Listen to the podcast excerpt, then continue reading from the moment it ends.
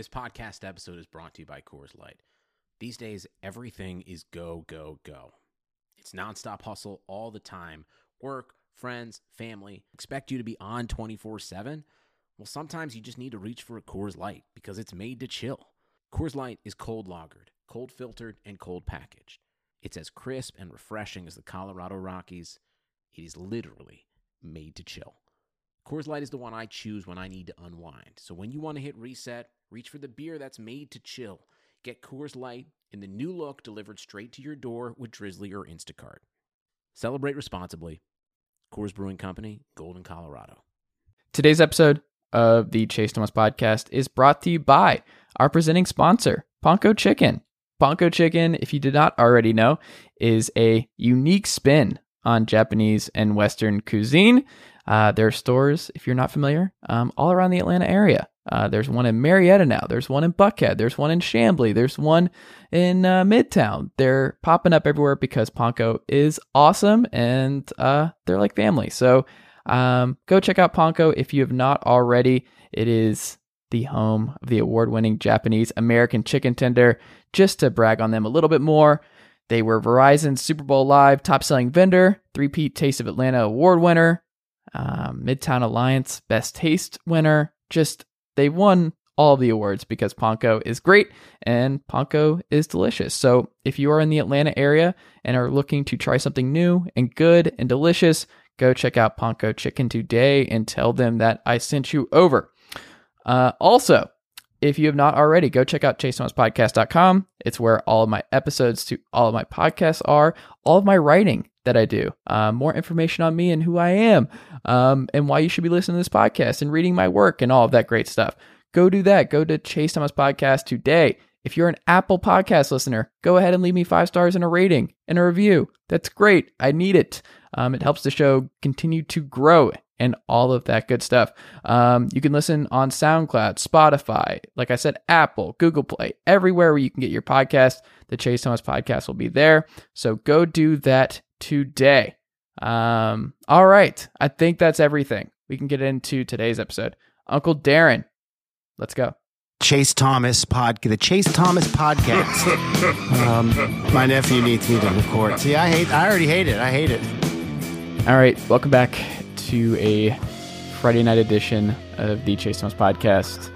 Oh yeah, Friday night. We're living large. We're talking about the Baltimore Orioles, the Toronto Blue Jays, the middle of the order for the Tampa Bay Rays, all the injuries in New York, the Boston Red Sox literally not even having a rotation anymore. Um, we got to go through all of this because uh, what else are we gonna do on a Friday night in uh, in the COVID nineteen world that we're we're all living in, Jon Tayler? I was gonna say when you say living it up on a Friday night, yeah, we don't really have any other choice. Like this is Mhm.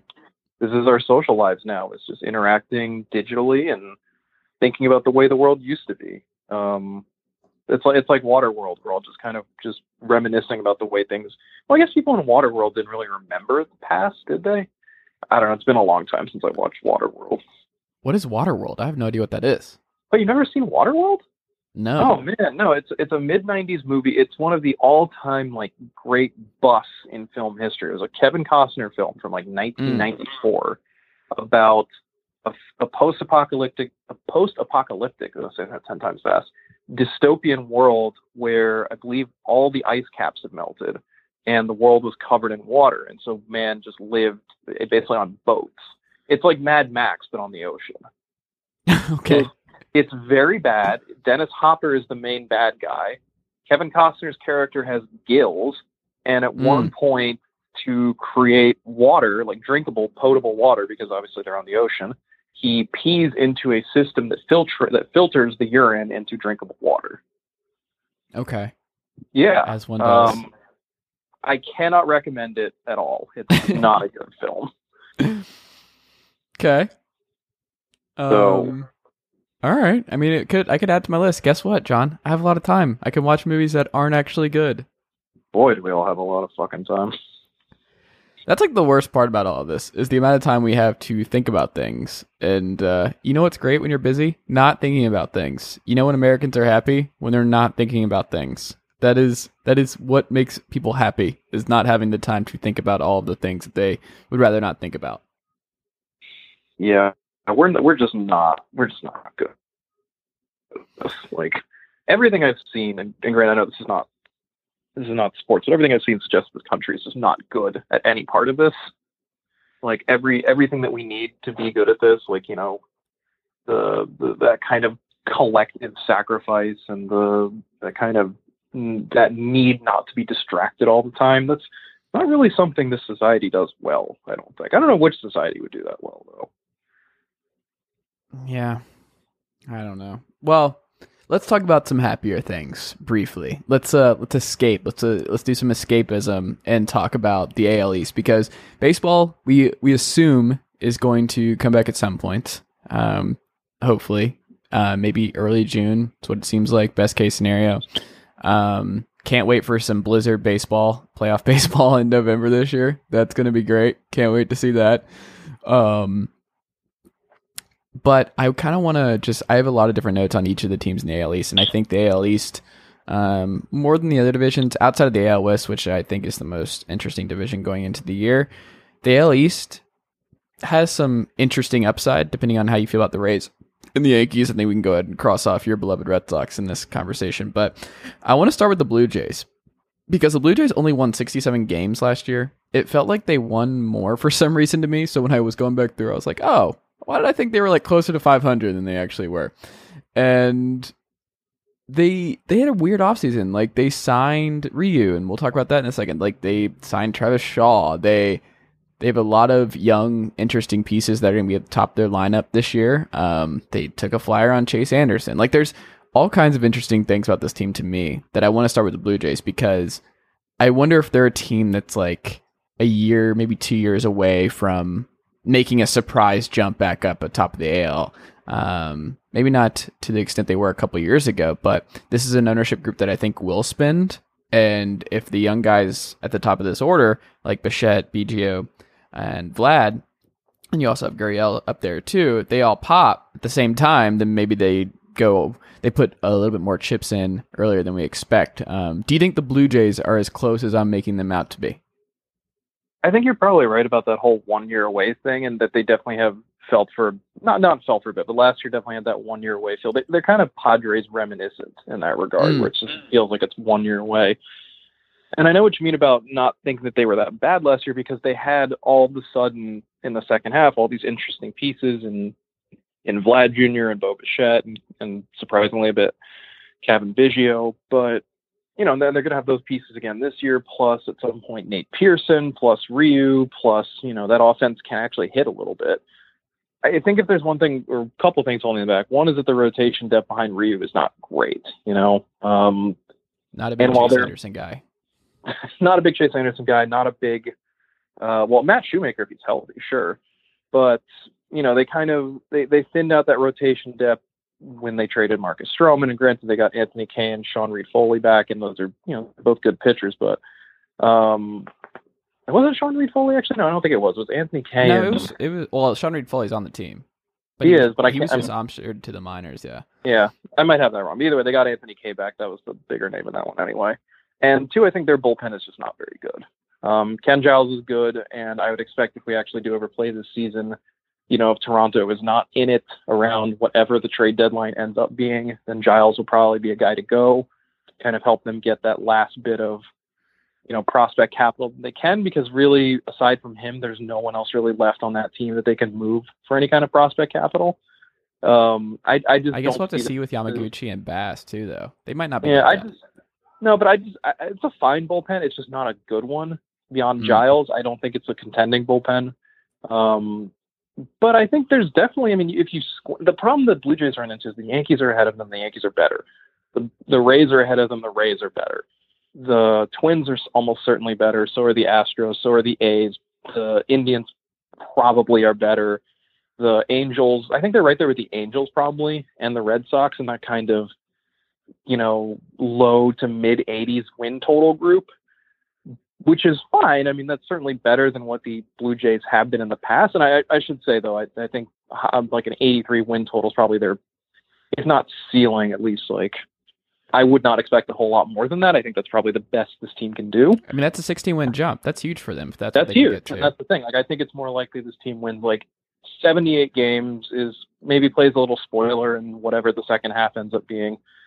But I just think that the problem is even if they do, even if they do overperform, you know, even if they do get um, the kind of seasons we expect from Vlad Jr. and from Bichette and from Biggio and from, you know, they get a bounce back from Travis Shaw, you know, Danny Jansen uh, produces to his to his caliber. If they get, you know, if they figure out an outfield that's a little better than Randal Grichuk and Teoscar Hernandez, or if those guys suddenly overperform their projections.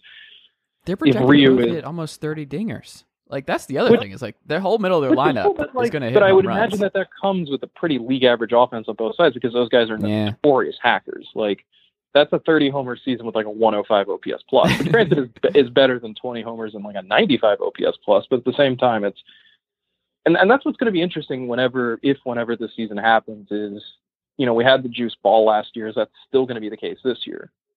You know that, Hmm. that but that's that's a that's a whole much bigger topic for another time. But I think I will say the problem with the Blue Jays is they have a lot of teams ahead of them. They need a lot of things to go right for them to get into that contender kind of discussion space, territory, whatever you want to call it.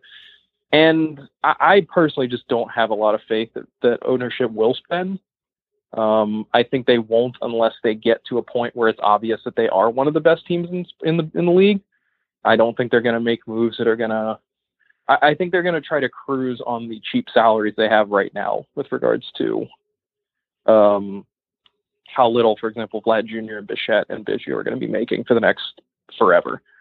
So I I think they I certainly think Toronto can be a, a better team than last year. I think it'd be hard for them to be a worse team unless everyone gets hurt.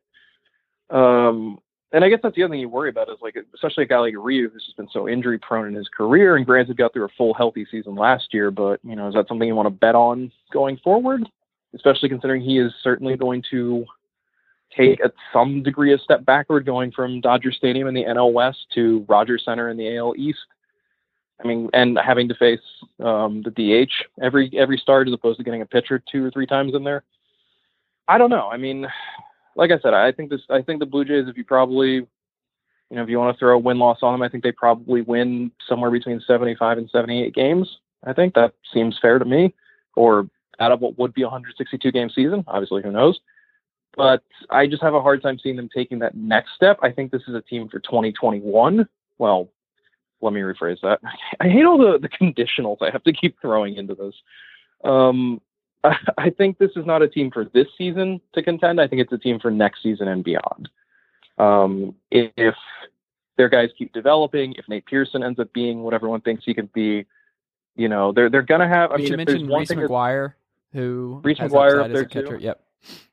Um, I think the one thing going for Toronto in next, whenever the next off season is, assuming again, but should just say like blanket conditional going forward. But there's going to be a decent amount of pitching on the market come you know after the 2020 season, including uh, I think the most interesting one is James Paxton for Toronto, if only because they could sell that easily as you know uh, Canadian player coming home.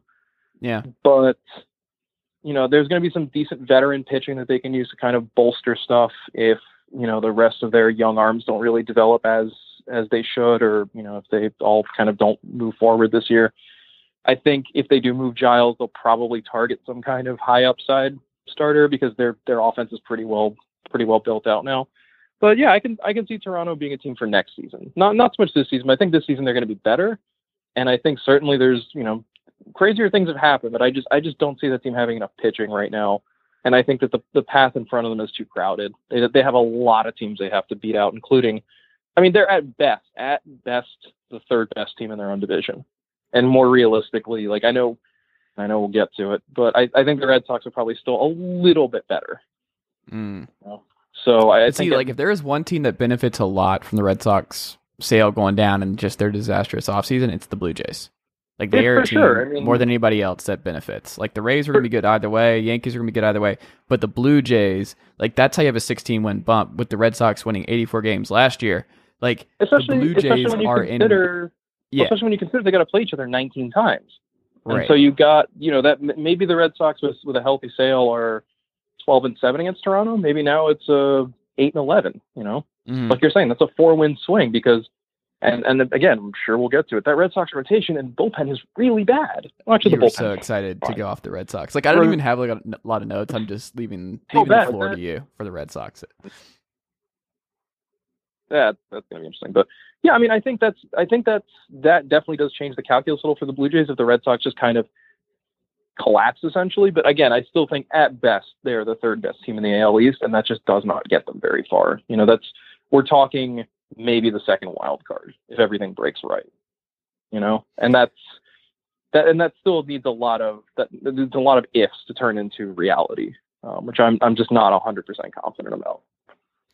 But I do love that they signed Ryu. I love that they've been active. I love that I get the sense that I mean they've made like so if you look at their 40 man roster breakdown, eight are free agents, 12 are homegrown, 18 are through trades. Like they are all over the place. And I think they're flexible in that if things swing the right way to start the season, I could just see them doing something else big and trading some of their other young prospect capital for something else. Like maybe they keep Giles. Maybe they're just like if they want to get in the playoffs and get that second wild card spot. Like if there's a real chance, like it depends on like what Vlad does. Like he's 21. We're just, I mean, if he has an Acuna like or Soto like bump this year, everything's different. Everything but, like, that Yeah. But, like think about the like even if he does have that like compared to the Braves last year, like you know Acuna had that had that bump that took him from top prospect to MVP, Mhm. you know, or MVP caliber. But more had to have like the Braves also had to have Josh Donaldson put together a Josh Donaldson year. They had to have Albies take a step forward. They had to have uh, that rotation come together a little bit more. They got the midseason bump that was Dallas Keuchel. You know, they a lot had to go right for that Braves team. Not a lot had to go right, but a lot did go right for that Braves team, and they could won I could see that with the Blue Jays. games, I- whatever it was. And I think those those Braves teams were more talented anyway.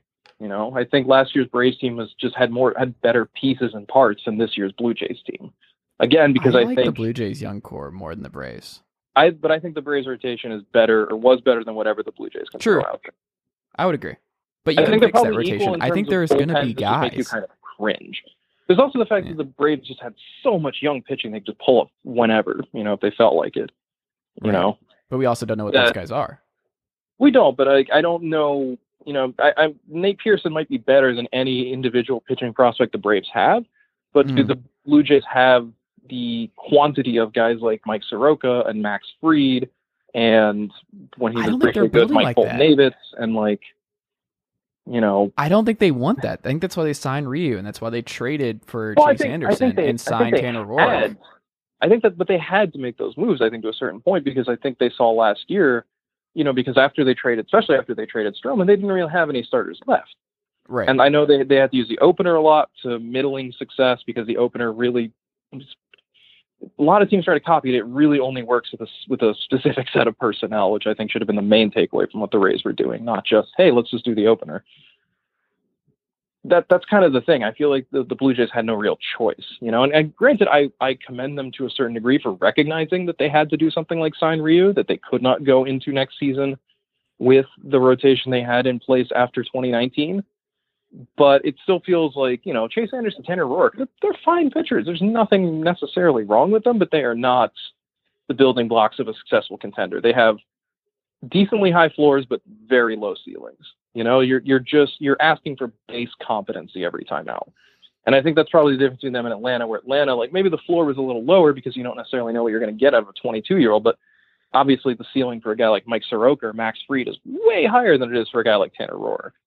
You know, so what you're saying is they got to bring back Clay Buchholz. they got to bring back Clay Buchholz. I don't, I don't feel like you can really truly be a contender unless Clay Buchholz just randomly appearing every fifth day give up three runs in four innings against the fucking White Sox or whatever. You know, we, we talk a lot about, or not talk, well, we talk a lot about online about how we miss baseball, but then you know, baseball comes back and it's it's Jhoulys Chacin giving up three runs in five innings to the Pirates, and you're like, no, I, I didn't actually miss this. This is not. This is not interesting to me. Um, any other final thoughts on the Blue Jays? Anything No, we haven't touched on? I don't think so. I mean, like I said, I think I think they, you know, whenever the season comes back, I think you know they've got that young core that obviously, look, I mean, obviously, you given a choice between a team with a young core and a team with an old core, you know, the young core has the more upside anyway. Like you want that upside, and the upside is good. Um, I just don't think that they're going to meet it necessarily all this year. And if they do, that means a lot of things went right. But I'm just, I just generally tend to bank on, um, what's it called, on improvement being more of a gradual thing than just happening all at once. Especially when it's something like Toronto, when it would require like five different guys just, you know, jumping into being, you know, elite caliber players all at once. And I just, I just don't see that happening. But they, there's certainly a lot to build on for them and I certainly think come 2021, you know that that's a team where we're we're talking about them seriously as contenders if they if everything moves in the right direction and if they make the right moves in the off season. Yeah, I um I will go ahead and say that they're going to be a team that like does a surprise like go for it now type move this season if it happens. I think they're going to be aggressive. I think they're going to trade for a pitcher, another like quality like if they're in the race, which I think they will be for a wild card, they're going to take a swing for the fences at one of these teams that are not performing all that well and are looking to sell off and trade one of their veterans. I, that would be my guess. Um, next up, the Orioles. I don't even have to ask you how close the Orioles are because uh, they're not close. Um, the Baltimore Orioles are a very bad baseball team. They're going to be a very bad baseball team this year. And uh, that's it. That's all I got. Yeah, I, I just feel like when it comes to previewing the Orioles, like there's no, the Orioles themselves have made it a, like abundantly clear that there's no point in talking about the current Orioles. The current Orioles exist as just something to fill time and space. They are a they are legally mandated to play these games, but that doesn't mean there's anything going on that you have to pay attention to or care about. And like that might feel harsh, but like really look at this Orioles roster with Trey Mancini now out after um, after undergoing surgery to remove, a, I think it was a, t- a tumor in his cancer or tumor in his cancer. Jesus, a tumor in his colon, a cancer in his colon. Wow, that's a, that's a good one. Um, who are the young players like currently on this roster? Where you're thinking to yourself, this is someone who's not just someone I need to pay attention to now, but who's going to be here going forward. Chance Sisco. I mean, like that's, and even he's going to lose his job to Adley Rutschman down the road. You know, yeah. Francisco is Um, basically it's someone in the outfield. It's either backup. Santander, it's either Austin Hays, or it's um, DJ Stewart. It's one of those. Yeah, three. and then maybe and then maybe a guy like Hunter Harvey if he stays healthy. But really, that you that's about it. Like who even is in the Orioles rotation beyond John Means, 2019 All Star John Means. who was also 11th round pick. So if you look at the rotation, 11th rounder, none of them are homegrown. None of them, um, outside of John Means, uh, which sure. Alex Cobb, not good. Right. Projected at a 5.14 ERA from Tampa Bay years ago. Toronto, Wojciechowski, um, first round pick from 10 years ago. Projected Yeah, to have a Wachowski, I- six. he's, not he's not bad. He's got a good curveball. They're He- projecting for nice him to get a starts for the six ERA, last man. year. They he's have him not- as the worst projections in the in the rotation this year. He did some interesting stuff last year. I'll give him at least that. Compared to what the like rest his of the Orioles, compared to like Alex Cobb, where you know what you're getting and it's just going to be mediocre garbage. Wachowski is actually at least capable of like, or Wachowski. I'm not actually. I'm just going to go with Wachow. Wach. It's W O J C I E C O W K. Is I've just C H O W. S K I. It's a weird. I have no idea. I just started throwing out consonants at the end. I didn't know what they were where they were going. Yeah, he at least has an interesting curveball and had put together some starts last year where you could see some semblance of like, okay, this guy has a little talent. You know, this guy has a little upside that most Orioles staffs in the last three years really have not. Okay, but you got you got Means, you have Cobb, you have Woj, you have who's who are the other two guys to fill it out right now? Uh, Wade LeBlanc Oh, Wade the White. Wow, I forgot and uh, Kohl Orioles. Stewart, who is apparently a person. Yeah, KOHL. He was a former first round pick like Yeah. four years ago or something. Um, yeah, that's there's nothing there to make it like like you said. It's Austin Hays, it's DJ Stewart, it's Ryan Mountcastle whenever he comes gets called up. That's really it. Like I, I to a certain point, like I don't know if you if you're writing about the 2020 Orioles, and if you are, God help you. What do you what what do you highlight? Well, hold on. Y- A lot of good writers. Let me go ahead and pause on that one. There are a lot of great Orioles writers. There's a lot of No, I'm great not saying Orioles I'm not coverage. saying that I'm not saying that they're bad God bless them the because I actually love reading Orioles have- stuff. I, It's I more just that they have yeah. such a difficult task in front of them to try to find something about this team to to highlight, and even just even just a matter of like, you know, that on that Orioles roster, who there is going to be around long enough for you to, to for even to be worth highlighting? You know, I know Hanser Alberto had a surprisingly good season last year and might actually be the best position player on this team, which is horrifying to think about. But really, Hanser Alberto is not a part of the next great Orioles team whenever that happens. You know, he's just Yeah. a guy who's there to take at bats because there's no. This is this is for those who don't who never saw them or who don't remember them or just didn't pay attention. And granted, not a lot of people did for good reason. This is what those pre World Series Astros teams were like. This is a carbon copy of those teams. Just nothing. There was nothing about those teams that was interesting, useful, or good. You know, you could argue. I mean, if you want to go back and if you want to go and say, well, hey, they had Jose Altuve on that team. Nobody thought Jose Altuve was anything at the time. Not even the Astros thought he was anything at the time. He was just a guy who was there and who put up surprisingly good numbers. And they're like, well, I guess we can keep him around. Everything else about that team and that franchise at that time was just disposable. And that's what the Orioles are doing. They are just they are, they are just a carbon copy of what the Astros did, where they're just they are literally just playing out a string until some better guys show up. And if that means you lose 110 games in the process, so be it. So that's my thing. I, I don't really know what one can say about the 2020 Orioles other than they will be there. They will show up to all 162 games because they don't have a choice or however many games get played. They will lose a great majority of them. Most of their games will be completely unwatchable. And they're probably going to end up with the number one pick unless Detroit does. So, hey, Good could be worse, I guess. I mean, it could be worse in that maybe they could not even have something like Rutschman to look forward to, or an improving farm system, or what have you. But boy, when it comes to the present, what do you focus on in Baltimore? You know, Did they have the game last year where they got what was like a crazy final score, like thirty to nothing? Was that last year with the Orioles? With their I'm sure. I'm sure there were at least one or two games where they lost by some absurd amount, where everyone was just like, "What was even the point of playing this?" What was their longest losing streak last year? I'm actually kind of curious. Let's see. It's funny they actually weren't mm-hmm. as bad last year as they were the year before. It's kind of amazing. Yeah. Oh my But- god. It's not getting better, and, and you still like. I mean, I guess Elias is staying, right? Like, there's he's not going to get. Yeah, I mean there- that's this is this is his baby. This is this is the Yeah. path he has created. Like him and Sig Mejdal. There's no, you know, they're not going to get fired. Any. I mean, I I would like to think or hope at least that the Angelo, wh- whichever of the Angeloses are in charge right now, you know, understand that this is, you know, that this is what they have to just keep doing. This that they can't just stop and turn it around from here. But can you someone is explain the- to me why Iglesias was like their only signing? Why didn't they go sign at least some other stuff? Like, do And what's the something. Think about what. Think about it. What's the point? You know, I, I mean, I, still, I, mean, believe in the value of having veterans in a young locker room. I, I still think that But is, they're. is there really that value for a bunch of guys who won't even be there going forward? I mean, I think yeah. that, I think this is something Like where get in a in, year- Ender and Ciarte. Take him off our hands. We'll trade you Ender and Ciarte. go go bring Nick Markakis back. I'm sure the people of Baltimore. Oh, absolutely. Go ahead and I will rocket him into the sun. There you go. Baltimore, you can have Nick Markakis, veteran clubhouse leader. Or sign I Adam Jones. like- Honestly, he should be forced to play. Not even forced, because he loved Baltimore. and that Uh, guy loved thing- Baltimore thing- way more than he should have. Adam bring Jones' him back. in Baltimore did not end on a happy note. I don't. No, it did not. So, Bring him back though. Don't care. Um, I think I think that strategy, and I, I I agree that there's value to it. And you, you definitely see it, I think, in the NBA a lot too.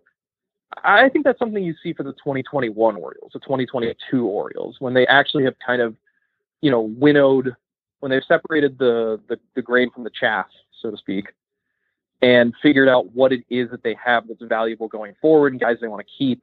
I, I think for now it's like, look, I I have made many a statement about the Orioles and the way they've conducted things and the whole tanking aspect that I just I don't really want to dive back into in depth.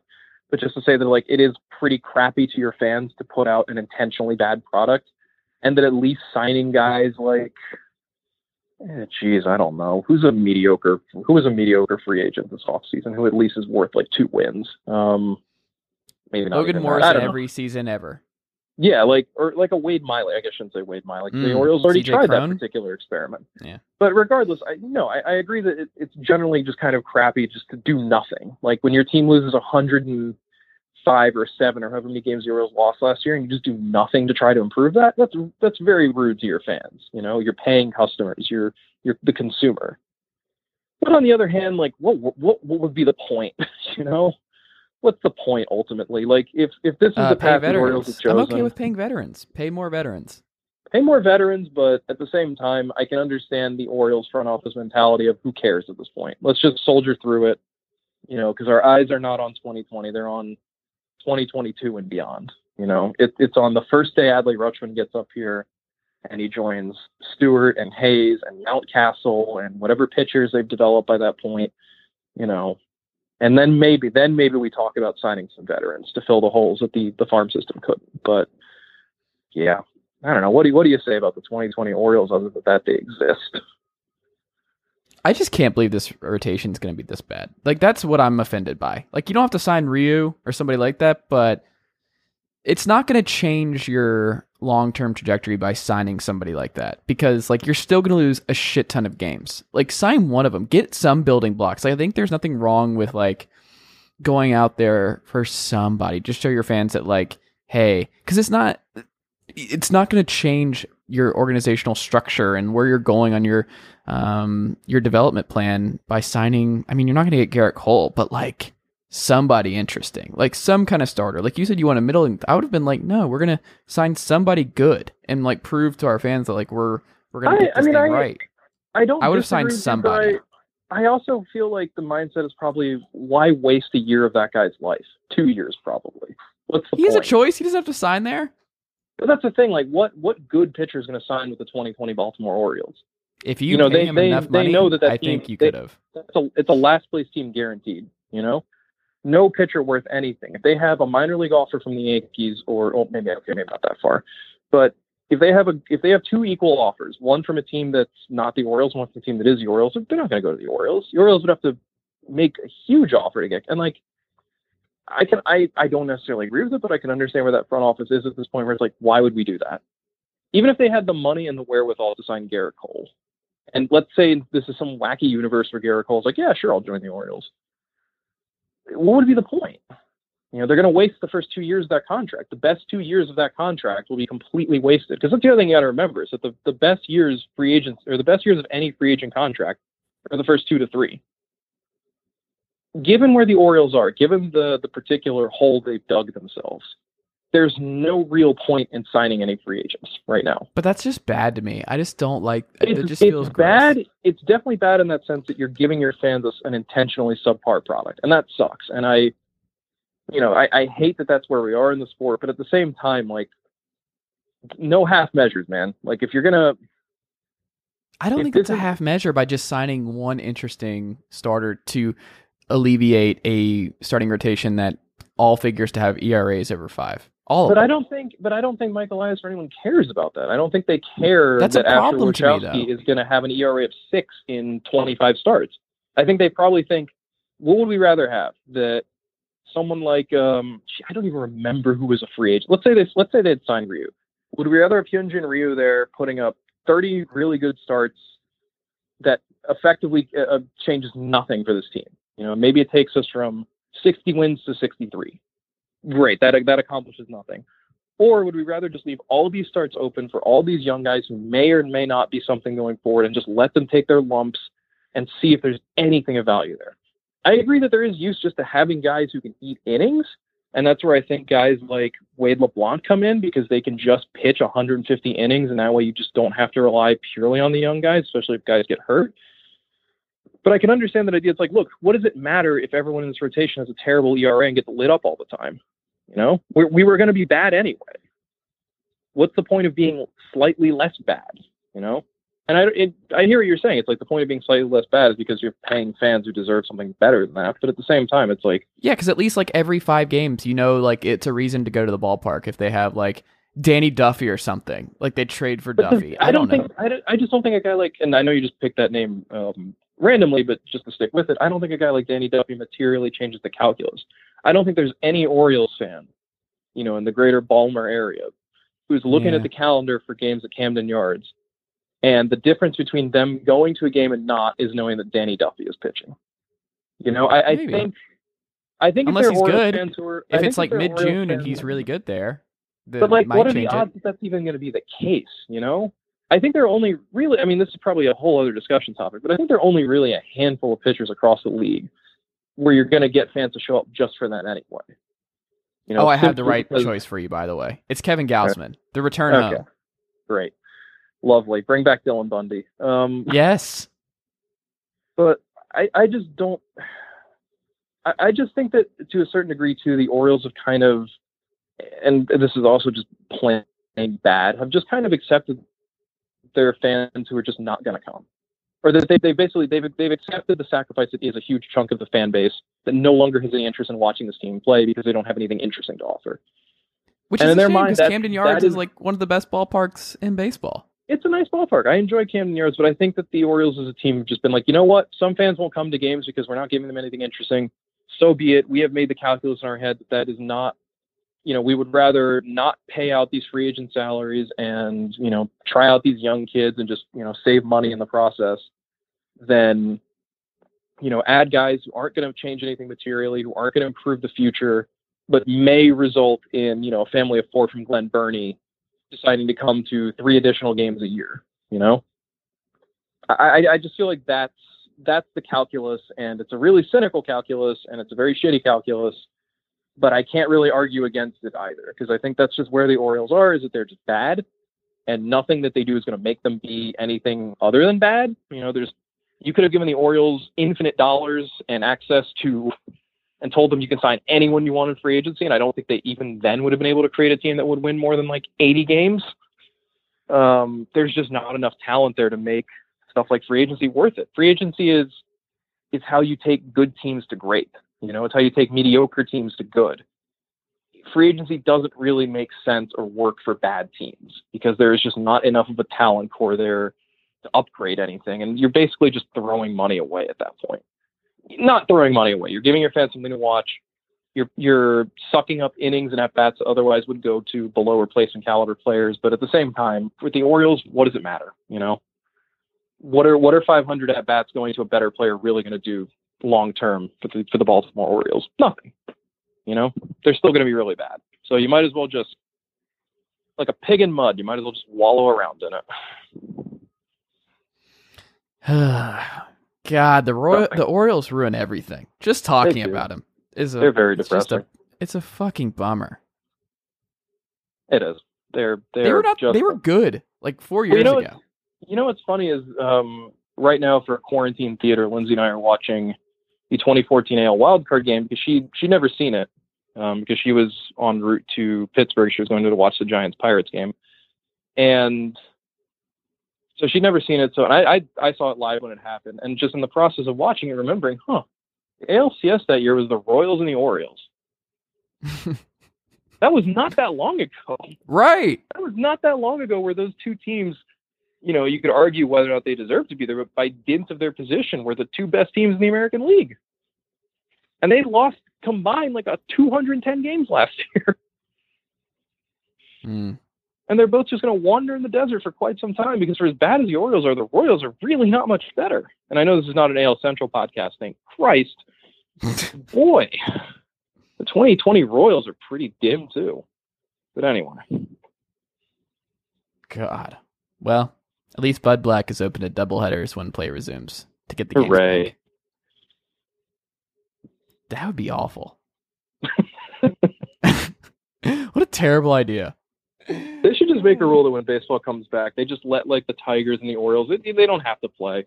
I was gonna say, like, Like, can you can- imagine can just, just being a fan who has to sit through two Orioles games in one day, multiple Like, they- times? they- the bad teams should just get a choice when whenever the 2020 season actually starts, if it ever starts, to decide whether or not they want to play. Like the Orioles should just get a choice. Be like, you know what? Nah, we're we're fine. Like we'll just we'll just take a we'll just take a we'll just skip this. We'll take a gap year. We're gonna go we're gonna go backpack around Europe and find ourselves. You guys you guys have fun with your season. We'll we'll be over here. Which would really make the scheduling that much easier. Like we're way off field right now, but like imagine a schedule for the 2020 season where you just eliminate all the bad teams. You tell them you guys don't have to play this year because you fucking suck and nobody actually wants to see the Orioles and the Marlins or the fucking Pirates play baseball. You know, because we want to feel better. We don't want to feel worse. So you guys don't have to play, and instead the season is just all the good teams playing each other all the time. Who's Hmm. complaining about that? I mean, it's better than the alternative, I would say. It It is better than the alternative, which is no baseball at all. But but anyway, I'm gonna I'm gonna hold on. I'm gonna I'm gonna write that idea down and, and send it to, to Manfred, and and that's gonna be the schedule for the 2020 season. It's just only good teams. The Perfect. the no, it's the no homers club. The no Orioles club. There. That's I would add um if there was a way right. to extend Sunday night baseball games with Yankees Red Sox because people have forgotten um how baseball yeah. When really I'm works. when I'm commissioner, Yankees Red Sox is never going on Sunday Night Baseball again. Never, never, never, never, never. I am never doing that. Like, I don't fucking care. Never. I am never making people sit through four hours of baseball on a Sunday night in an overblown, overheated rivalry between two franchises that make everyone just want to hold their nose and die. Like, no more, please. Sunday night baseball should be about. It's not just about highlighting the, the you know the the good franchises and the classic rivalries. It's about getting something new in front of people's faces. Not the Yeah, umpteenth iteration of Yankees Red Sox. I know not, I know this podcast has just gone completely you know whole different direction at this point, but I It's think Yankees. Red Sox they're both AL East teams, so mm, there we go. um I, I I love Sunday night baseball. I would love to have like Mike Trout. Like Mike Trout should actually be on there like once a month at the bare minimum. I think that's like part of it is like getting your best Can players. it can it be Mike Trout but no Angels? Can it just be a Mike Trout home run derby instead? Mm. Like, do I have to watch? No, no, no. What if it's just? Mike Trout hitting golf balls? Actually, I guess between Trout, Ohtani, and Rendon, like maybe just the three of them do a home run derby. Mm-hmm. Maybe it's Trout taking home run derby off off Ohtani. Know, Maybe, maybe it's maybe just a um, what is it called? A town hall where Anthony Rendon explains the difference between the LA that he picked and the LA that he didn't want to. he didn't think he'd fit in. people listening to this podcast are like, all I've heard about is these two complaining about the bird teams. I get to the actual good stuff. uh, well, I'll have you know, awesome listeners, that I've spent way more time going through the Blue Jays and the Orioles than I did the other ones because I thought they were more interesting. And just, I, I, I think we're just drawn to sadness right now. And those two organizations have been, uh, Yeah, you're you're really lately. You're really providing listeners who are stuck at home right now after weeks straight of you know not being able to socialize or go outside with some uplifting content in the form of the 2020 Orioles. Who gives a crap? You know. But also, who you know what? No one's going to give the kind of coverage we are towards the Orioles and the Blue Jays in 2020. You know what people are going to talk about way too much? The Blue Jays, the Rays, and the uh, I mean the the Rays, the Yankees, and the Red Sox. Like that, we'll get enough of that. Like we, they don't need um as much coverage as the two other teams in division, in my opinion. Because Fair, the but, Rays, but then that, that but Yeah. then the, the flip side of that is there's nothing to say about the 2020 Orioles other than they're going to be bad. we just did it for 20 minutes, sir. We had a lot yeah, to and, say. and that and that turned into a whole bit about where I suggested that they just not be allowed to play games in 2020. Like that's not doesn't really reflect well on the franchise, does it? Well, hold on. I think the Angelos have got it covered, so they'll be fine. Um, the Tampa Bay Rays. Some people Sure. have them winning the AL this year. Um, The, the AL or the or the entire league? AL in general. Like they are getting a lot of like they could win the AL. They could. A lot of people are high on the the Rays. They almost won 100 games last year. They, did. let every free agent go. Classic Tampa Bay stuff. Literally everyone thing. gone. Um, I guess what's interesting to me with them is they are a team that's completely built around their pitching. Like their pitching is going to be extremely good, and also unlike the Yankees, their pitching is healthy and young. for now. And for now. for now. I um my two biggest things for them is like what do we see from their rotation in 2020, especially the bottom two spots. And also, how good can Austin Meadows be? Because I think that's a huge thing for them is what Well- level he gets to. The, the like rotation wise, like you said, I don't think there's any real question that if they're healthy, Charlie Morton, Tyler Glasnow, and Blake Snell are. That's maybe a. I don't know if any other team has a better top three than that. I'm sure Right. that there is. I'm just forgetting, but that's a really good top three. Who are the bottom two in that rotation right now? I figure one of them is Chirinos? Yonny Chirinos, who was Yep. surprisingly good last year. He's a really nice split finger. Um, but who's the fifth guy in that rotation? Ryan Yarbrough. Is it Yarbrough? Okay, but is that going to be openers with Yarbrough as the bulk guy, or is he going to be a regular starter? That's a good question. I don't know, but it, it maybe. I, I, I have to admit, I did not pay a whole lot of attention to the Rays this spring in what in the truncated spring we got. Um, that'll be something obviously to keep an eye on. I think whenever baseball does come back, as to kind of if they want to keep going with that opener gambit, um, or if they want to have Yarbrough just be a regular starter, whatever it is they want to do. They also do they- McKay maybe sneaks in there at some point. I like. Well, I think the the good thing for them is with this layoff, that's more time for Brent Honeywell to recover, and he's a Yeah. you know a once former top prospect who blew out his elbow, but is on the recovery side of it. No, it's it's, it's a super. It's obviously good. Every single year that they mix and match really well, they have a lot of interesting guys with a capital G in that bullpen who just you know strike a lot of dudes out. I I, I thought it was a little weird that they got rid of Emilio Pagan. That's such a good season, especially to get back Manny Margot, who is basically the cheaper Kevin Kiermaier, despite the fact they already have Kevin Kiermaier and like 18 other outfielders for some reason. But no, it's it's an interesting rotation. It's a good rotation. It's a good bullpen. It's a really like that lineup. It's it's a real mix and match one. It doesn't have a lot of power, but there's definitely some. Well, they added power. They added. They went overseas to add some power. Yeah, they got uh, it's Yoshi Tsutsugo, right? Yes, and then also Well, I, they still I found that yeah. interesting because what what is he? Is he going to be a third baseman? Is he going to be an outfielder? What DH. is? He's going to be okay. So where does that leave Ji-Man Choi? Uh, he's going to be first base. So where does that leave Jose Martinez? Uh, does not start. That's because that's the other thing. They have a lot of like early hitting dudes in that outfield between Martinez and Hunter Renfroe, and then they have a lot of glove. They have the glove first guys like Kiermaier and Margot, and I guess. Um, I'm sure they're going to I- cycle these guys in and out. Like I'm sure it's going to Yeah. be a and I know Meadow, multitude- Meadows is not yeah. a Meadows is not a super defender, but he's a, he's a decent one. He's kind of in the middle there. Yeah, they just have a lot of moving pieces that they have to kind of balance, and obviously injuries will injuries will take care of some of that because everyone gets hurt sometimes, and that'll you know create more time and space for other people. But there's a lot of moving parts, and I guess that's that's not necessarily a bad thing, but it can be I think a little tricky. You know, like how do you how do you balance that all out? How do you balance you know, Renfroe plus Meadows plus Kiermaier plus Margot plus Sugo plus Martinez plus Yandy Diaz plus Ji-Man Choi plus, you know, Brandon Lowe plus Nate Lowe plus, you know, on and on and on and on. Like th- there are so many options that I think at a certain point you almost kind of feel like you wish they could trade some of that surplus for something a little better, like an upgraded, say, I don't actually even know where. I've, I'm not even sure what necessarily would qualify as an upgrade for the Rays. It's just there's a lot of competence everywhere.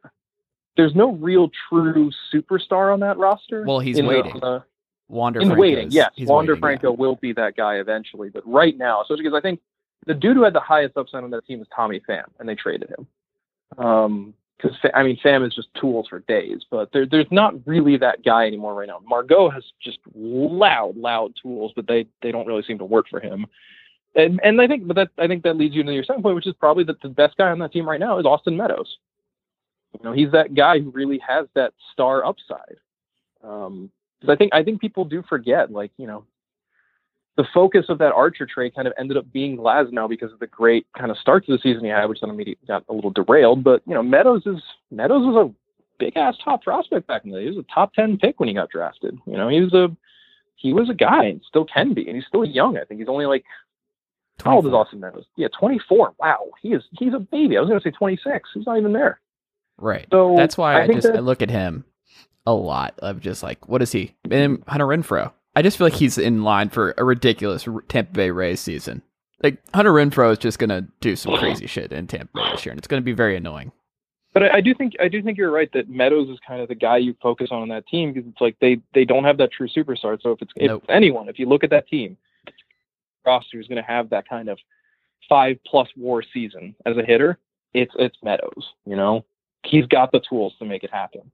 And I think that's probably the difference between the Rays and the. I mean, obviously beyond the money, and that's I think that's the difference between the Rays and the Yankees right now. Is the Yankees have a lot of guys where you look at and you go, you can easily see them putting up an MVP caliber season. You know, Judge, Torres, uh, a healthy Stanton obviously has that capability. Gary Sanchez.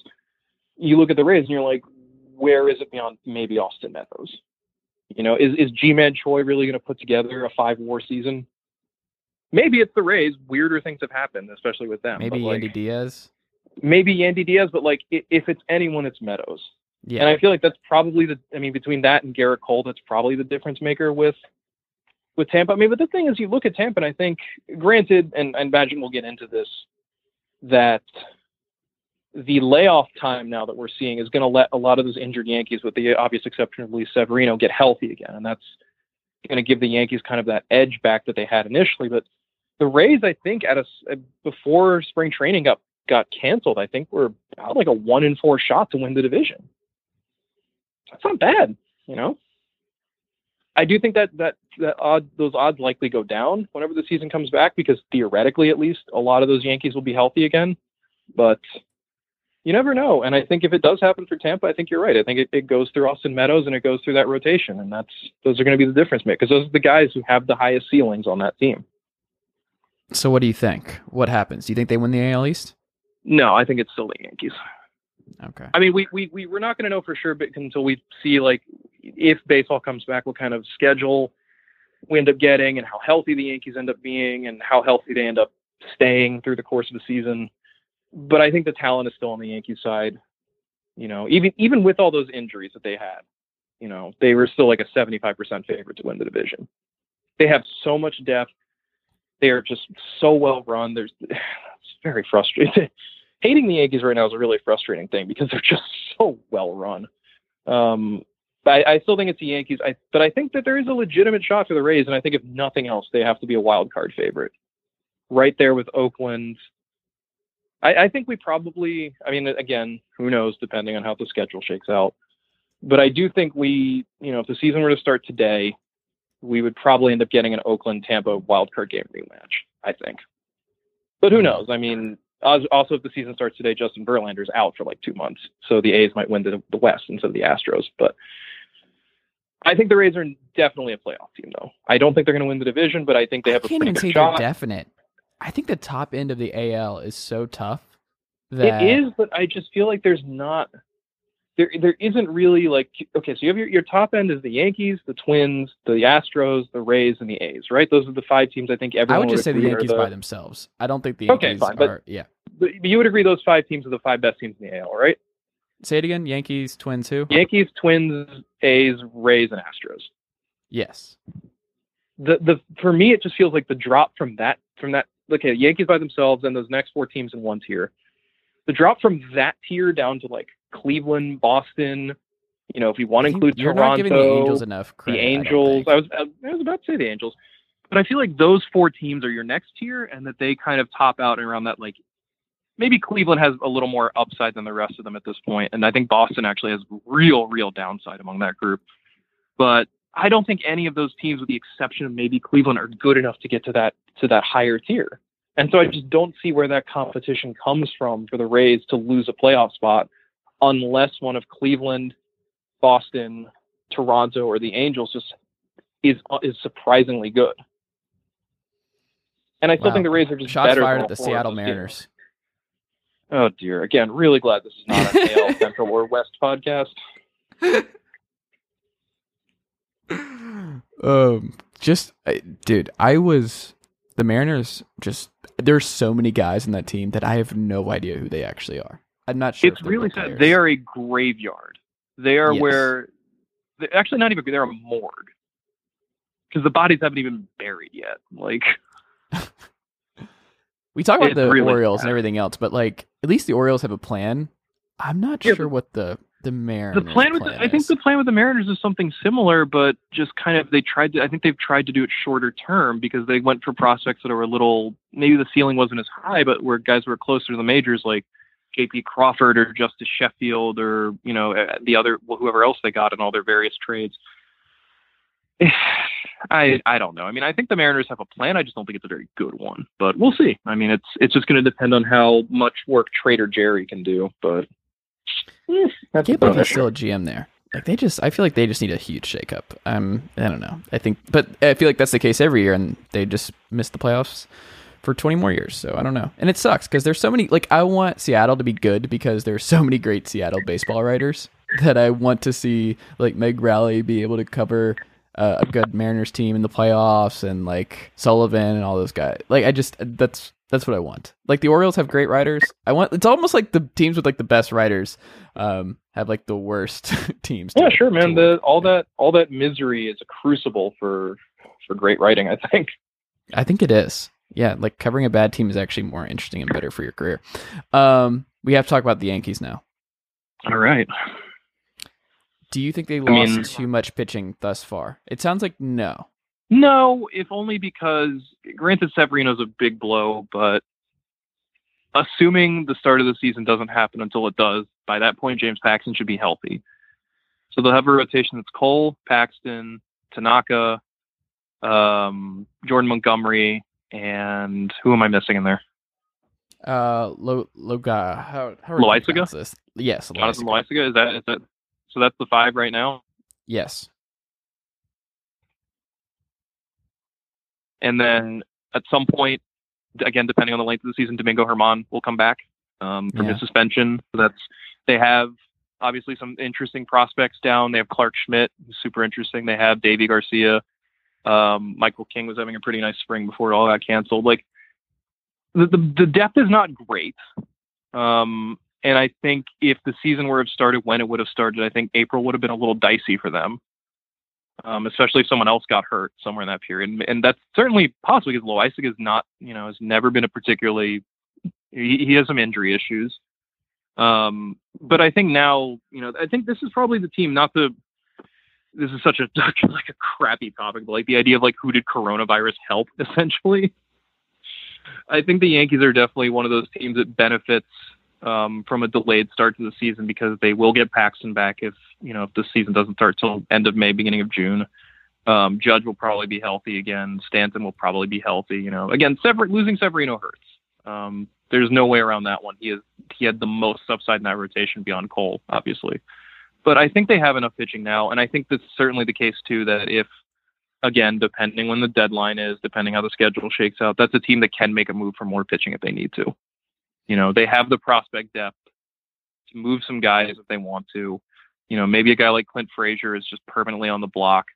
Uh, maybe depending how he plays, Miguel Andujar is someone that they say, you know what, we can live without him. Um, I think they have the pitching now, and I think even if they don't going through the season, they'll find a way to get more of it. So I, I think the the real disaster for the Yankees would have been if Cole got hurt, or if he does get hurt. I think that's the one where you're you really do you know, that that's a real issue. But as long as he's healthy and as long as they have you know minimum four guys, I think they're fine. Yeah, I um, I'm really fascinated to see if DJ LeMahieu is awesome again, back to back years. I don't think he can be that good again, just because I. But I like don't I don't see. But the thing is, like, granted, I The haven't. top like, of their order is LeMahieu and Gardner. Like that is intriguing to it's a me. lot of- it's does a that lot of- stay? it's How long does that stay? that is a lot of contact up there. Right. I just think with LeMahieu, but granted, I, I haven't done a lot of deep diving into LeMahieu's season and kind of what made him great, but I also don't think it was a fluke. I think there's something real there that the Yankees saw that the Rockies did, and I think you should always bet on when a player leaves Colorado and gets better. It's not a fluke; it's that the Rockies miss something because they are a terminally dumb franchise. So, I, I mean, I don't know if we can expect DJ LeMahieu to be like a you know MVP caliber hitter again. I you know, I feel like that's the kind of thing that happens for most guys like once or twice a career, unless they're Mike Trout. But I certainly think he can be an above average hitter again, and especially given the versatility he offers, he can play you know four different positions. He's you know a high contact guy. Like that's the thing. You, you look at that Yankees team, I think, and, and you, you, what is their weak spot right now? Aside from maybe the rotation, depending on when the season Uh, starts their health. shake out. Yeah, it's their, it's their health. It's everyone staying healthy. Because otherwise, And I just don't think that's realistic. I think a lot of these guys are literally just going to deal with injury issues. Like I, and Aaron Judge be and, Giancarlo. Stanton. I don't think like both of them are not playing 162 games. well, I mean, no one's playing 162 games. That's true. Well, I mean, like none of them are playing a full season. Like I think we're getting half out of one of them guaranteed. Like one Probably, of those guys, but, I just feel like are always look, going to be look injured. how many guys got hurt last year and they won 103 games. Yeah, That's true. they have so much depth. They are so loaded. Like I, you know, I know we there's I know no one has done at this point really a, a full season preview because there is no season two preview at this point. But like I, I think like I can't imagine any, not any, but like I, I they're they're your AL favorite and probably your World Series favorite for a reason. I think everyone in their mind had a Dodgers Yankees World Series in pencil before everything went to crap. Because they they're just so loaded. And the biggest thing they needed to do was get a number one caliber pitcher, and they did it. And not just a number one caliber pitcher, but arguably, and it's a fun argument, but not one for now, arguably the best pitcher in baseball, too. You know, I, I just I feel like I feel like if everyone if everyone is relatively well is relatively healthy, this team runs away with the East, wins the pennant. Runs It's- away. I think You're so. really maybe out not. Maybe the- runs. Maybe you're runs out on the is Rays. Maybe runs away is a little strong, but I think they win the division. I think they win the pennant, and I honestly do think they. If if you ask me today, again, who knows where the season goes? I think they're probably my World Series favorite. I The like them a important little. thing I is like them a uh, little who is their than the Cameron Maybin? Who is their Cameron Maybin this year? Maybe maybe it'll be Cameron Maybin at the deadline. Mm, bring him back. Bring him back. Let's But do I it. I just I just I think that I just like them more than the Dodgers. I think they have a better bullpen. I think they have a you Mm. know I think they have a better. I mean it, they have a better top starter. I think they have a slightly deeper lineup. yeah, I so you like Yankees Dodgers in the in the World Series this year? I do. I think that's I think that's the matchup that Way to go on a go out a lib there. I know. Jon. I'm really really going betting against betting against the chalk, but Mm. No, I just think those are the two best teams in baseball. And when it comes to me for picking a World Series, doing a se- during a season preview thing, that's just going to be my default. Is who are the two best teams in baseball? Either who's the best team in the AL, who's the best team in the NL? Boom, there's my World Series pick. You know, because I, I just feel like be the Dodgers, just because of how many. Like it's just so hard to keep going and losing and keep going and losing. And it is. And I think, especially with Mookie Betts on this team, if the Dodgers don't win Yeah. the World Series this year, it's never going to happen. But I, I just feel like the Yankees are. it's just too clean. Like the best teams are not. Like I just, I think the Yankees have a much easier road than the Dodgers too. I think the NL. I, I, I would be agree a with bloodbath. I would agree with that. That I think their only real competition. I mean, the Twins are good, and that's that's going to be the Yankees do not fear the. Twins. the Yankees don't fear the Twins. The Twins are good, and that that lineup is going to rake top to bottom. But and I I just who knows with the Astros? Like even beyond the the, the sign stealing stuff and what effect that has. That Astros rotation is super thin. the A's are the know? most interesting. I think is like a weird threat to them. I like the A's a lot. I just Same. Yeah, but either way, I, I I do think the Yankees are the division favorite. I think they're the the pennant favorite. I think they're the World Series favorite because you look at that roster and it's just stacked top to bottom. You know, I just It- wouldn't be surprised if it's Yankees, Brewers, Yankees, Cardinals. I don't- I don't- Yankees, I really- I really would not bet on an NL Central team winning the pennant. Mm. I think the NL Central winner is going to be like 89 games or whatever the equivalent of 89 games is going to be. That, that all, all those teams are just so deeply flawed that Did you I don't see think the Washington Nationals this past season, who just won the World Series? fair. They had fair. think about that bullpen. We were all just Okay, like, no, which- can't do it. Which NL which NL Central team has Scherzer, Strasburg, Corbin, or an equivalent? True. That's kind of why I, I feel Metsy. Can I tell you that? Still feeling a little Metsy. Still love that rotation. I actually The- the really like what they did this offseason. I like the Mets this The year. The biggest upset.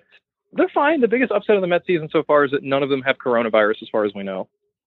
Really would not have bet that they would somehow avoid that particular wave. I mean, I, I like obviously the Mets rotation is fun. I like the Mets rotation. I think that lineup has a, a little upside. I think their defense is still really bad, which is a problem. Um, I think they should have given Yasmani Grandal whatever amount of money he wanted. I think that would have made a Mhm. that would have been a really big difference. But you know, But and I worry about that bad for them. I worry about that bullpen because who knows with Edwin Diaz. And I just worry that, as always, like ownership is not up to the task of you know if they're if this team gets to the deadline, you know, a game in front in the NL East or two games back to the wild card or whatever, somewhere in the middle there, are they really going to spend the money necessary to bring in the upgrade that's needed? Who knows? I don't think they have to to be like the Rays of 2019. Maybe not, but I feel like the Mets should aim for higher than being the Rays. They should. I'm not disagreeing, but I think there's an easy path to them being 2019 Rays. Oh, sure. Yeah, I think if you you don't have to squint all that hard to see the Mets winning like 90 games. It's not that Right. difficult. You know, it's just a matter of can they stay healthy, which it's the Mets. you know, and But I love Will ownership- I love that signing. I love. will ownership do what it takes? You know, Yeah. and the answer to that is eh, it's the Mets. I like their bullpen. I like their rotation. I think there's a case that they have the best rotation in the NL. I, I really do. If everything breaks right, I That could be the best rotation. I still probably lean Dodgers, but I, I I think that's a definite conversation. I don't think that's a, a an outlandish claim by any stakes. But I, I also I mm. do like though that you have saved. You definitely saved the Red Sox for last in this AL I did. conversation, didn't you? because I figured you'd be exhausted after that part and didn't want to Oh talk about anything oh God. else. What is there to say at a certain point? All right. I mean, I'm. You want you want do you want you my ready? pick for the do you want my pick for the team that I I, I would not be remotely surprised if this year's Red Sox, again, depending whatever the schedule is, end up as the equivalent of like a 75 win team. Mm. They have I mean, that's not a, that's not written- crazy. It's only a ten win drop. They have collapse written all the fuck over them. And it's not just a matter of like they lose Mookie Betts, they lose Chris Sale, they lose David Price, they lose you know whoever else. They Alex Cora is not the manager anymore. Or there's clearly punish what they did in 2018. It's just how many psychic blows can a team take before they just kind of fold? You know, all it takes is starting the season like on a four and ten streak, and you just never recover because there's just not enough talent. That's the problem. I, I I cannot understand how a team that won 108 games in 2018 now has easily one of the five worst rotations in baseball. I I eh, oh boy, I don't even know. Like, granted, Sale that's bad luck. You know that that's that's just bad luck. There's nothing you can do about that. A guys blow out their elbows. That shit happens. But it's just that's what connects the whole thing. Like with m- making every attempt at dump price as tying him to the Mookie to Mookie Betts for that trade. It it was only for money saving purposes, and now you're in a position where literally Martin Perez is your number three starter. No matter how bad he is this year, you basically cannot take him out of the rotation because you don't have better options. And Brian Johnson is in that rotation right now. He had an ERA over six last year. It's like Ryan Weber, Chris Mazza, Mike Shawaryn. Those are not major league caliber pitchers, and yet the Red Sox are going to be asking them to make starts all year long. It's like I really would not be surprised if that team finishes below 500. And by not, Well, I, lot I depends on who they trade, right? Like, are they done? Is Andrew Benintendi long for this team? No, Is I don't think there's anyone left to trade. I think this is. I think this, this they spend this year, this season, whatever whatever we get out of it. I think they that Chaim Bloom spends the season evaluating who he's got, who's there, who's young. You know, beyond obviously You really beyond don't think they would trade JD Martinez? Eh, I don't know. I just feel like we've already seen how low JD Martinez's trade value is in the past. Yeah. You know, that granted it was the Tigers and they're they're not very smart, but the Tigers got nothing for him. You know, I I, don't see how the Red Sox get more for him two slash three years later with more money owed to him. Like especially because Martinez was a free agent to be. Like you didn't have any worry that like oh he's going to be on the contracts for all that. Like I mean, look, you you build around Bogaerts and Devers going forward. You know, maybe Benintendi is part of that core too, and Verdugo if he's if he's healthy. Um, and I think Verdugo has to. Good God. Yeah, I mean- if Verdugo is not a part of your long term core after that trade, how do you what? What? Yeah, that's, and and maybe this Jeter Downs kid if he shows something, and He has a great Casas name for it. Top, he does, and then Triston Casas, their top position prospect. You know, Christian Vasquez is a is a decent piece. Like,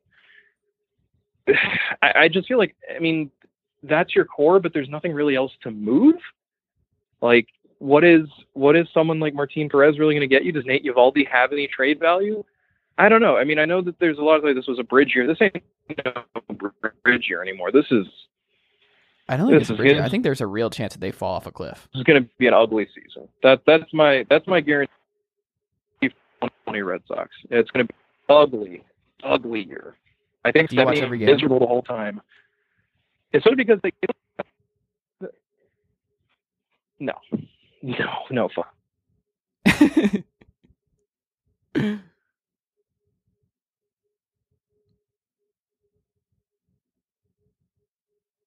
My reasons. If they think that fans that turn around and watch every game of the crappy, crappy pro-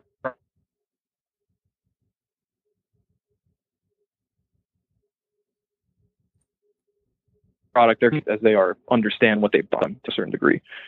But no, like because the, I think the thing is that this is a whole debate. It's like which which is more painful to watch, a team that can't score runs or a team that can't stop other teams from scoring runs.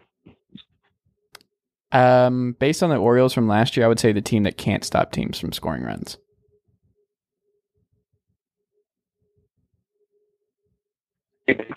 second hit, but also can no pitching, like no pitching at all. You know, they're gonna they're gonna. I, I think that they are going to be bottom five in the majors in runs allowed, bottom five in ERA, bottom five in like basically every major pitching statistical category. Because it's not just that they don't have pitchers in their rotation right now; they also have no depth because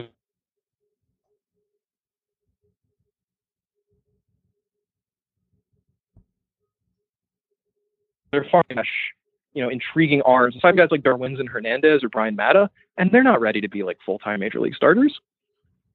So I think that's the problem you're running into. There just there's just gonna be a lot of runs given up by that team. There's gonna be a lot of really bad, painful innings. There's gonna be a lot of Texas Rangers style like 11 to seven games. And you, you think that might sound interesting. It's like, oh boy, 18 runs. It's a lot of offense. It's a lot of dingers. But like watching that day after day after day is just exhausting. You know? Yeah. And having to watch this parade of crappy pitchers like Oriole style just trot out there where you're like, who the hell is this guy? And it's not even so much who is this guy. This is, this is what I wonder with Orioles fans, which was more frustrating. That a guy trotted out there who they're like looking at their scorecard or whatever, or, or browsing online being like, I literally don't know who this guy is or that this guy comes in and then gives up like three runs in two innings, and you're like, he, it doesn't even matter who he is; he's just terrible. that it's an endless parade of guys you both don't know and are also bad. And I feel like that's what's coming for the Red Sox. Every start that is not Eduardo Rodriguez, every bullpen inning that doesn't go to Matt Barnes or, you know, or or maybe if he's better now, Ryan Brasier or maybe Heath Hembree or guys like that. It's just gonna suck. It's just gonna be really rough. And so I just I just can't sit here and be like, yeah, I'm gonna watch every no, no, no, no, no, no.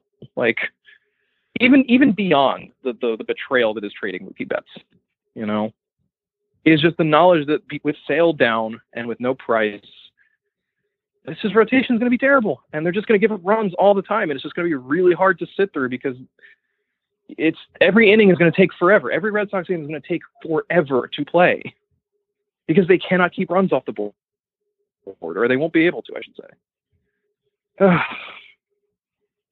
what a mess. I, I if you're Do you feel gloom, better? No. if you're Chaim Bloom, like you're just sitting there like I traded my best player, my best pitcher blew out his elbow. My manager is my manager had to get fired because he was involved in a sign stealing scandal that's also going to penalize the team. what is there to look forward to for 2020? You know, even even if Rafael Devers and Xander Bogaerts and whoever else have great years, they're going to be wasted because that team's not good enough to be a contender. Which is what always, which is what I think was the most frustrating part about the Mookie Betts trade is that they, by doing so, they guaranteed that that team would not contend, and in the process, guaranteed that the great seasons, if if they got great seasons from Devers and Bogarts and, and whoever else, were going to matter. Chavis, yeah, zero. Like you don't just lower the seat, you don't just lower the floor, you lower the ceiling too and you make it so that there's really no point in playing the season other than you have to. What what in what in realistic difference? What realistic difference is there between the 2020 Orioles and the 2020 Red Sox if they're if if their odds of winning a championship are functionally the same? Um, I don't know, man. I guess Please it's just leave. the young guys. It's just Bogaerts, it's Devers, it's Chavis, it's just Vasquez. Yeah. Like it literally, it's just the young pieces you want to see continue to get better. That's it. You do, but then it's like, but then they've they've wasted a year. They have wasted a year of them, and that's just the most frustrating part. It's like there were two. And I, know we talked about this, but right when the Mookie Betts trade happened, is that you had two options with Mookie. You either trade him and you you you you, you do what the Red Sox did. You trade him and you try to you know, build in another direction, which. Yeah. Or you understand this is the last year we have him. If he really is committed to exploring free agency and we don't think we can re-sign him, go all out. You know, you you take one last big shot, and then you figure it out from there. And I don't know if that's the smart play, but I also know which play I would wa- I want to see as a fan. And it's not the one where they trade Mookie Betts and just kind of shrug their shoulders and you know slump over to 82 wins, you know, and whatever else. Yeah. All right, Jon. I I can't um I can't talk you out of this because I agree with you. It's gonna be bad, and I would not Yeah, watch it's gonna a lot of. Red Sox baseball this year. But um, Yeah. I, I I think this this is therapeutic for you to get that out of your system. We're, we're, we're all better off now. Are we? I don't know. I'm just trying to be Right. positive. I, I, Okay. I'm doing what I can. Yeah, it's this, this is a You can watch time. more Braves is- games this year. Ugh. this is a time and place to try to be positive because Lord knows we could use some positivity right now. Right. All right, Jon. Well, this was a lot of fun. I'm glad we're able to get a little bit sense of normalcy on this podcast, talk a little baseball. Hopefully it comes Yeah. back this summer. That'd be nice. Hopefully, it'd be nice. Yeah. Well, you stay safe, sir, and You uh, too, we'll we will we will talk soon. for sure. All right, thanks, buddy. Thank you. All right, that'll do it for today's episode of the Chase Thomas podcast. Thank you uh, to the wonderful guests for coming on today's show. Thank you uh, to my wonderful listeners for listening to today's episode. Uh, I greatly appreciate it. Um, if you like today's episode, leave a five star rating and a review on Apple. It would be great. Um, it helps the show continue to grow, and I would very much appreciate it. Uh, you can also support the show on Patreon by going to patreon.com slash chase Thomas Writer. Um, for as little as five dollars a month, it helps the show keep the lights on. So that would be a great help to me as well. Uh, you can also follow me on Twitter at chase underscore Thomas. You could go to chasethomaspodcast.com, which has all of my stuff, all my episodes ever, um, links to everything that you need, um, and all of my writing that uh, I'm doing fairly often these days um, on the NFL, on NBA, on college football, on pro wrestling. I write about everything. I write a lot. Um, so go read me on that front. So if you're not tired of listening to me, you can also read me. Um, so that's awesome. But uh, I think that's enough self promotion from me for one episode. Uh, I hope you continue listening. That would be great. And uh, I will talk to you all again very soon. Thanks, guys.